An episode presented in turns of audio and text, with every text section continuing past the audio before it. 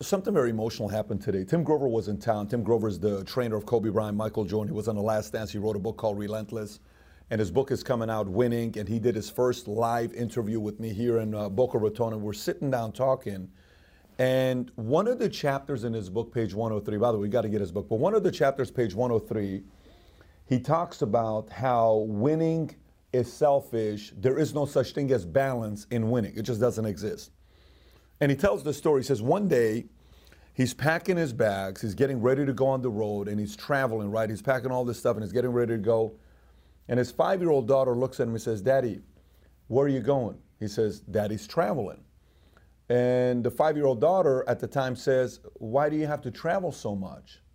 And Tim says, I have to travel a lot because daddy travels so I can take care of you, mommy, so I can put food on the table.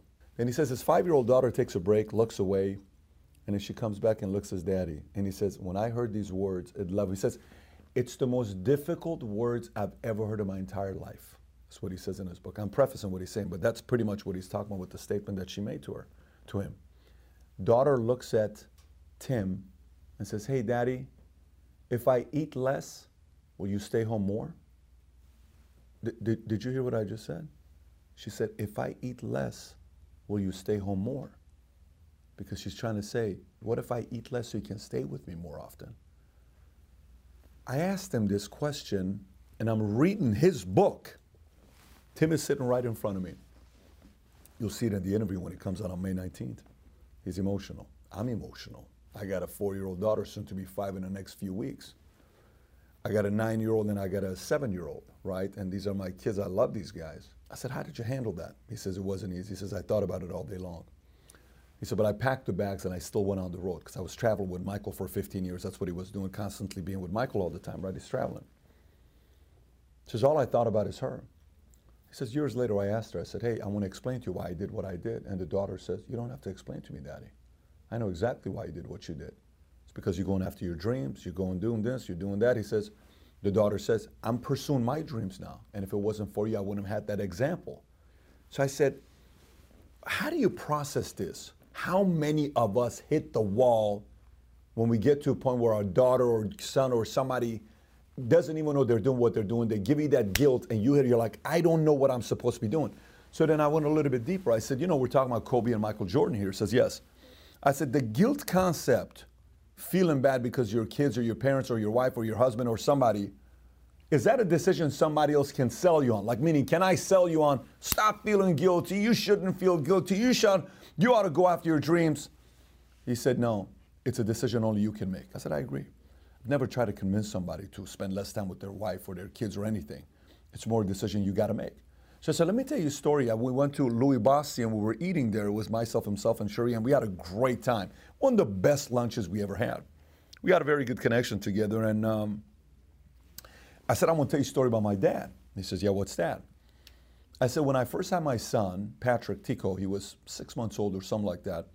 And I went to my dad, I said, Dad, you know, when I was living in Iran with you, you would travel uh, uh, you would work six days out of the week. And you would leave 5 a.m. in the morning and you'd come home at 8.30 and you expected us to be in bed by 8 o'clock because your standards so we wouldn't see you but fridays. And iran friday was a the saturday or sunday of here.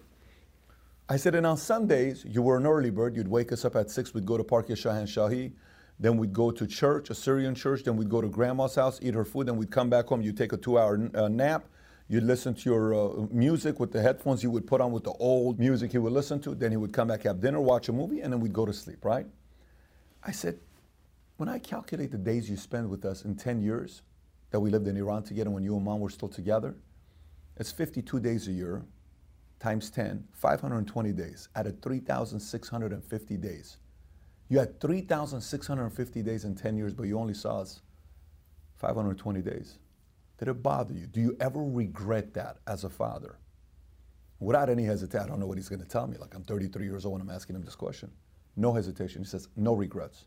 I said, Dad, don't tell me this because you're protecting your ego. Do you feel like you regret any of it? Like you wish you would have worked less to spend more time with us? He says, Zero. I said, Come on, Dad. You can't tell me that. He says, I'm telling you, zero. So now he's getting past. I said, Why? He says, What is my job as a father? Isn't my job as a father to teach you and raise you to be strong so you can be independent without having to rely on anybody else? Meaning you can stand on your own two feet and you can go out there and take your own family and take care of Isn't that the job of a father? Yes. How are you doing? I said, I'm independent. I said, then I did my job right. He says, I don't regret any of it. He says, I enjoyed every minute I had with you guys. I had so much fun with you and Paulette. I said, uh, that's very good to hear because as a man now that I'm getting through the next phase, I like hearing that from my own father. But I said, I want to say something to you as well. He says, What's that? I said, It's crazy that I'm 33 thinking about this. I'm 42 now. When I talked about talked to him about this, I was 33. I said, I'm 33 sitting here thinking about this with you, and I also don't have any regrets that you weren't there. He says, What do you mean? I said, To me, it was the normal thing. Everybody in Iran, you're working. I said, I saw other dads that weren't workers. And sometimes they didn't have money and they were going through challenges. My daddy worked his ass off to provide how lucky I am to have a father that provided for me. I said, I wanted you to know from me that I also have no guilt for you. You're the best thing that ever happened to me as a father. I love you and I appreciate your example. We had a very unique moment together, right? I got kids, I'm kind of going through it, and my dad and I have a very good relationship. So let me let me wrap this up so you kind of get the idea with the point. So Tim says, Pat, you know why I didn't feel guilty? He says, What? He says, if you're away from your family or you're at a bar getting drunk, you're a bad dad if you're doing that because you're way you're not you don't have moral authority. Why would you not spend time with your kids over drinking and getting and going to a bar? Why would you not want to be there instead of going and hanging out and just doing other kind of stuff? Why wouldn't you want to spend more time with your kids, right? He didn't say you're a bad dad. The point he's trying to make is the fact that hey, you have options. Why not go and spend time more with your kids? He said, but if you're away from your kids, you better make it count and you better win. That is the only way they're forgiven. They'll forgive you. If you use that time to win. This is why Kobe's kids loved him. This is why Michael's kids, this is why anybody that lives and performs at the highest level, at least the kids sit there and say, even though daddy was away, even though mommy was away, at least he or she used that time wisely to win. Then when there's experiences, you remind them, look where we are.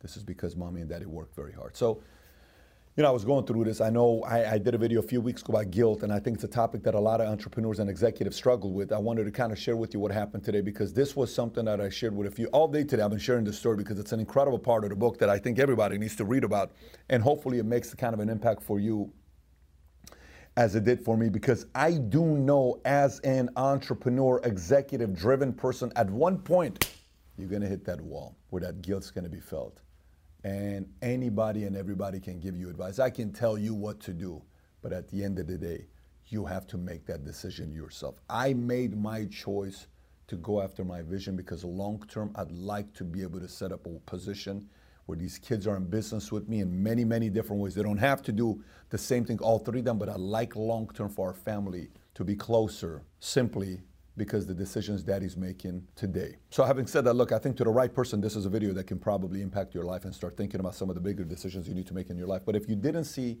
my first interview with Tim Grover, the author of Relentless and a newest book coming out called Winning, click over here to watch the interview. I have a feeling you're going to take a lot away from this interview. Take care, everybody. Bye-bye.